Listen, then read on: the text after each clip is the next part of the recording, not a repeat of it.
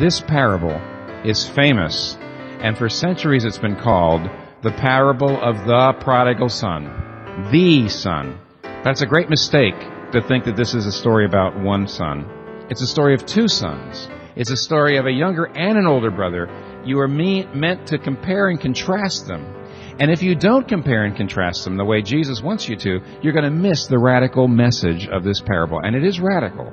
This weekend on the Songtime broadcast, we're continuing our study in the Gospel of Luke, and we find ourselves in chapter 15, which is the central passage of Jesus' parables of the prodigal son, or as Timothy Keller likes to put it, the prodigal sons. It's really about two sons, not just one. Stay tuned for that message, but first, we're joined by Guy Waters as we talk about the important principle of the Sabbath day as it's included in the study of the Gospel of Luke. The many voices are coming together for that one message. I'm your host, Adam Miller. You're listening to Songtime Radio. Did you know that it's one of the Ten Commandments to honor the Sabbath day and to keep it holy? Uh, this is widely debated even amongst Christians today, but it's still central to our understanding of right and wrong, the Ten Commandments. And while it's not repeated in the New Testament, there are foundations for us to understand the importance of the Sabbath and why we gather together once a week to worship God with other believers.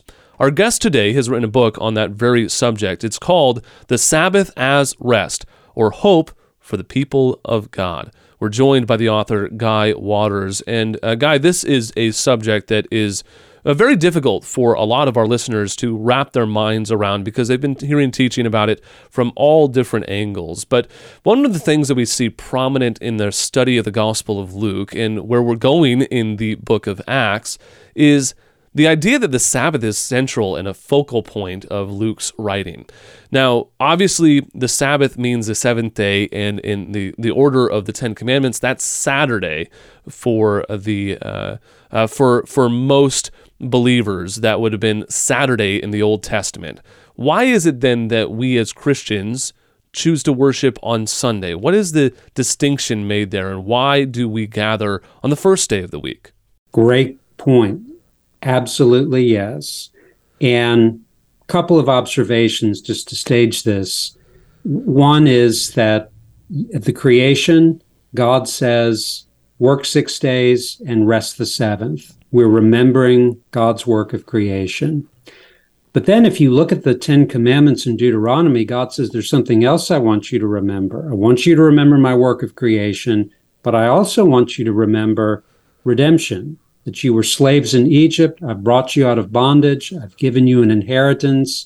And the Sabbath wonderfully is the experience, the refreshing experience of freedom and inheritance in Christ.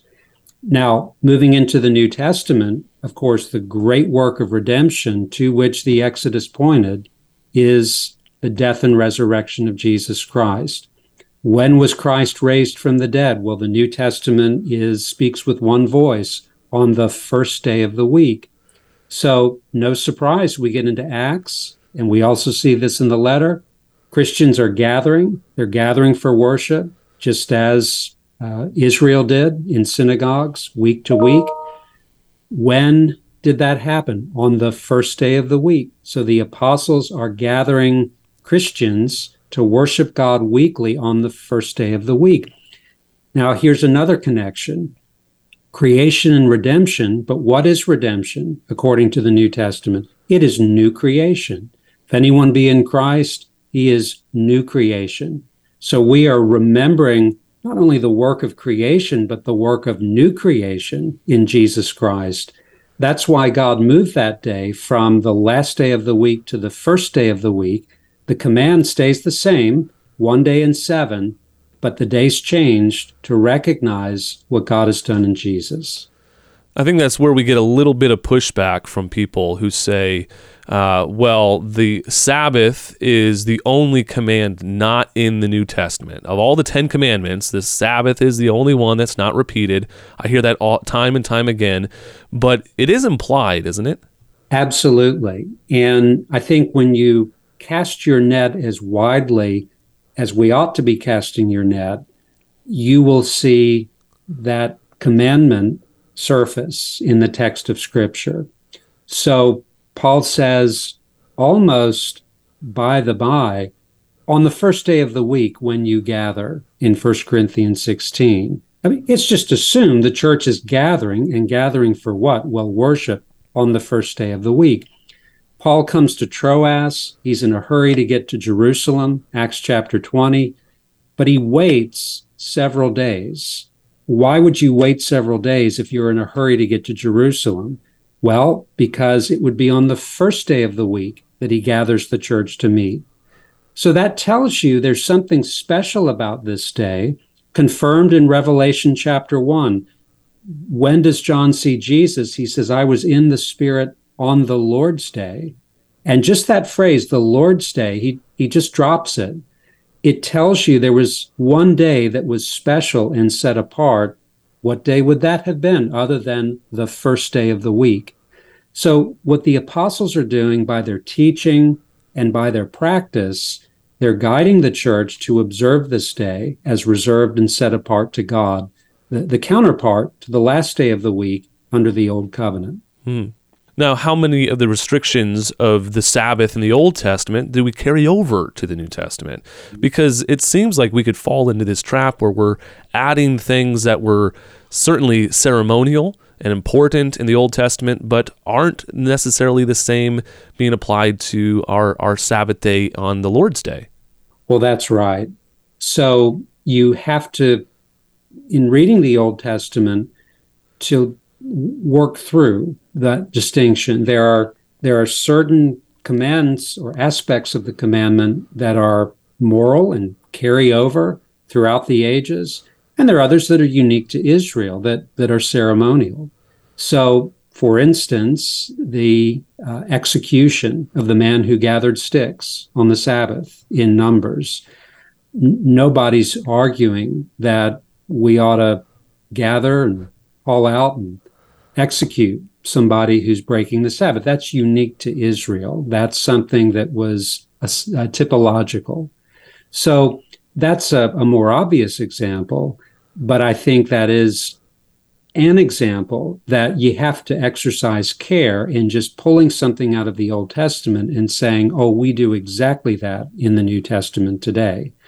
I think when you step back and you look at the New Testament, you see really two things. God's people are devoting that day for worship and fellowship, and that means they've made the decision to set that day apart from the other six days of the week. We've been talking with Guy Waters about his book. It's called The Sabbath as Rest and Hope for the People of God. It's a great resource, and you can find out more information about it by giving us a call, 508 362 7070 or head over to our website at songtime.com.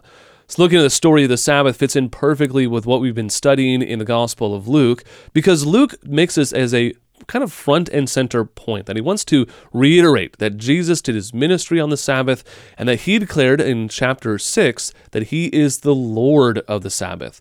In fact, in the chapters leading up to our study today, as we're looking at Luke chapter 15 and the story of the prodigal son, there are two chapters. In chapter 13, we see Jesus healing a woman on the Sabbath day. And then in chapter 14, at the very start of that, Jesus heals somebody on the Sabbath before talking about various banquets. All of that is the backdrop to the story of the prodigal son, because Jesus is talking about a son who has gone away and is welcomed back and given a feast. So all of those teaching about feast are, are really leading into the story about the celebration of the son who has returned. But in that same context, we have the story of Jesus healing on the Sabbath. And why that's so important is that Jesus is declaring that He is our Sabbath, He is our rest. We cannot trust or rely in our own works and our own righteousness or our own good deeds. We must fully trust in the work of Jesus. He is our Sabbath, He is our rest. And that's something the Pharisees didn't look at and the Pharisees missed out on and why Jesus says before delivering the, the parables of the lost coin, the lost sheep, and the lost sons, he wants us to understand that we need to have ears to hear. So listen closely today as we continue our study in Luke chapter 15, looking at the story of the lost sons. Here is Timothy Keller. This parable is famous, and for centuries it's been called the parable of the prodigal son. The son. That's a great mistake to think that this is a story about one son. It's a story of two sons. It's a story of a younger and an older brother. You are me- meant to compare and contrast them. And if you don't compare and contrast them the way Jesus wants you to, you're going to miss the radical message of this parable. And it is radical. First of all, let's take a look at the story. The story is in two acts, actually. Act one begins with a speech. And the younger brother comes to the father and says, Father, give me my share of the estate. Now, the original hearers, when they heard this, would have been absolutely astounded. To ask for the inheritance while the father is still alive is to wish him dead. What the younger son is saying is, I want your stuff, but I don't want you. I want the father's things, but I don't want the father. Unheard of. The hearers had never seen a Middle Eastern patriarch respond to such an insult like this. So the son goes off, and he squanders everything he has. And when he's literally down in the mud, literally down in the pigsty, he realizes how stupid he's been, and he comes up with a plan. And his plan is, I will go back and say, Father, I've sinned. I'm no longer worthy to be called your son. Make me one of your hired men. The rabbis taught that if you had violated the community mores, the only way back into the community was not just an apology, but you had to make restitution. So he comes back, and the father sees him far off, and he runs. Middle Eastern patriarchs did not run, but this one does. He runs to his son and kisses him. And the son tries to roll out his restitution plan. You can imagine he gets out a PowerPoint and he says, "Dad, I've got to, you know." He, he starts his, he starts to roll out his compensation plan. Father won't even hear it because he says, "Get the best robe. The best robe would be the father's robe." And this is what he's saying: "I'm not going to wait for you to clean up. I'm not even going to wait for you to take a bath. I'm not certainly going to wait for you to prove yourself." He says to his servants, Cover my son's nakedness and rags with the robe of my office and honor, and we are going to feast. You're not going to earn your way back into the family. I'm bringing you back. When the elder brother hears about it, he's furious. And as you see here, the older brother is saying, How dare you use our wealth like this? I have obeyed you. I should have some say in this. In other words, I have some right over your things. How dare you do this? And he insults the father. He publicly humiliates his father by not going into the greatest feast his father's ever thrown. But what does the father do? He responds with a very tender word. He says, My child, I still want you in the feast. And what is Jesus trying to get across? First of all, most briefly, he redefines God. There's an awful lot who really struggle with this idea that God is a father. But here he defines what he means as Father. Jesus Christ gives us a Father unlike any father of that time. His emotional abandon, his generosity, his willingness to receive the agony of rejected love. No one's ever described God in those ways. He redefines God. Secondly, he redefines sin. The brilliance of the rhetoric of Jesus here is that in the first act, Jesus gives us a picture of sin that is very traditional. Any Pharisee, any religious person, anybody, you could look at that and say, yeah, that's sin. But then in the second act, he turns the table. There are two sons. One is very, very good, one is very, very bad, and they're both alienated from the Father's heart. Each one of them wanted the Father's things, but not the Father. Each one of them, listen carefully, used the Father to get what they really loved the status, the wealth. But one of them did it by being very, very good, and one of them did it by being very, very bad. They're both lost. You see why elder brother lostness and younger brother lostness are both terrible. Younger brother lostness, with its self indulgence and its addiction, it brings a lot of misery into the world. But elder brother lostness, you can see it. Look at his anger. He's always angry because he's lived such a good life that God, the Father, owes him to do things his way. Of course, if you love the Father, you're going to obey him. But why? The elder brother doesn't obey out of love. The elder brother obeys to get stuff. How can motivation be completely changed around? Last point. Jesus also in here redefines salvation. He doesn't just redefine God, he doesn't just redefine sin, he redefines salvation. So, how can we be saved? Jesus says we need three things. Number one, we need the initiating love of the Father. Do you notice that the father goes out to both sons in order to bring them in? He goes out to both sons. Secondly, besides initiating love of, of the father, you need to learn how to repent for something besides sins. See, the younger brother comes back and he's got a lot of sins to repent of. And you and I, almost everybody in the world says, oh, that's what you do. That's how you get right with God. You repent of your list. But you see how radical this parable is? The elder brother is lost, but he's got nothing on his list. He says, I have always obeyed you. When Pharisees sin, and they do sometimes, they feel terrible about their sins. But when they're done repenting, they're still Pharisees. The difference between a Christian and a moralist is this Christians also learn to repent for the reasons you did right.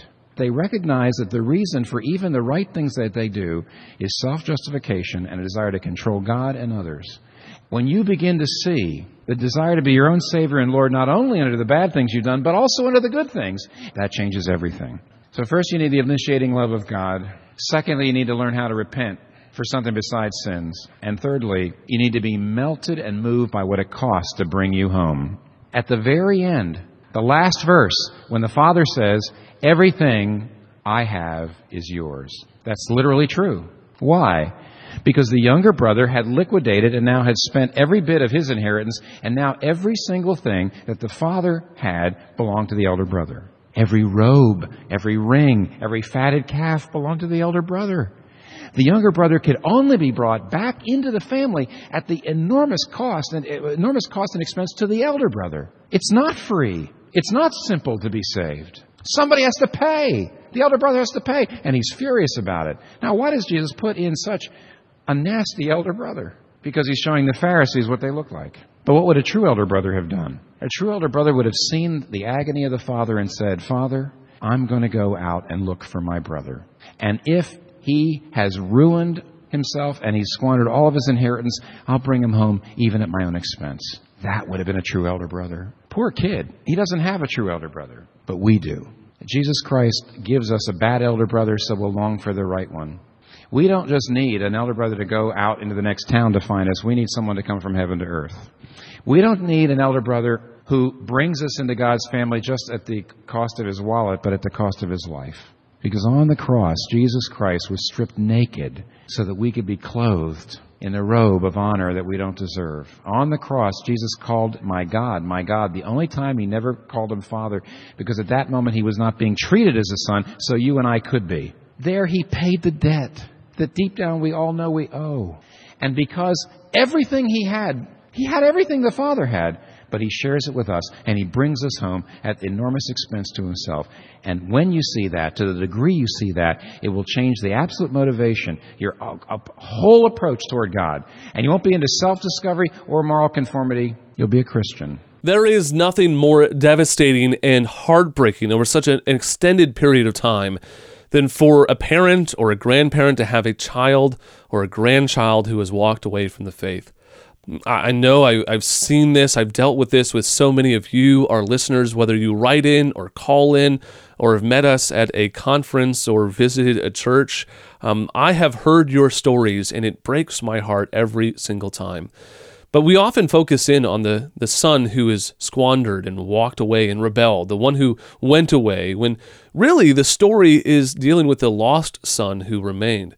You know, it's very easy for us to see and rejoice with the Son who returned because that's so much at the heart of uh, our love for God that He would save sinners, that He would embrace those who have walked away. And for any of you who've dealt with a prodigal in your life, let me just tell you what, what I often tell many parents and, and the people that I interact with that, that God loves your prodigal more than you love your prodigal.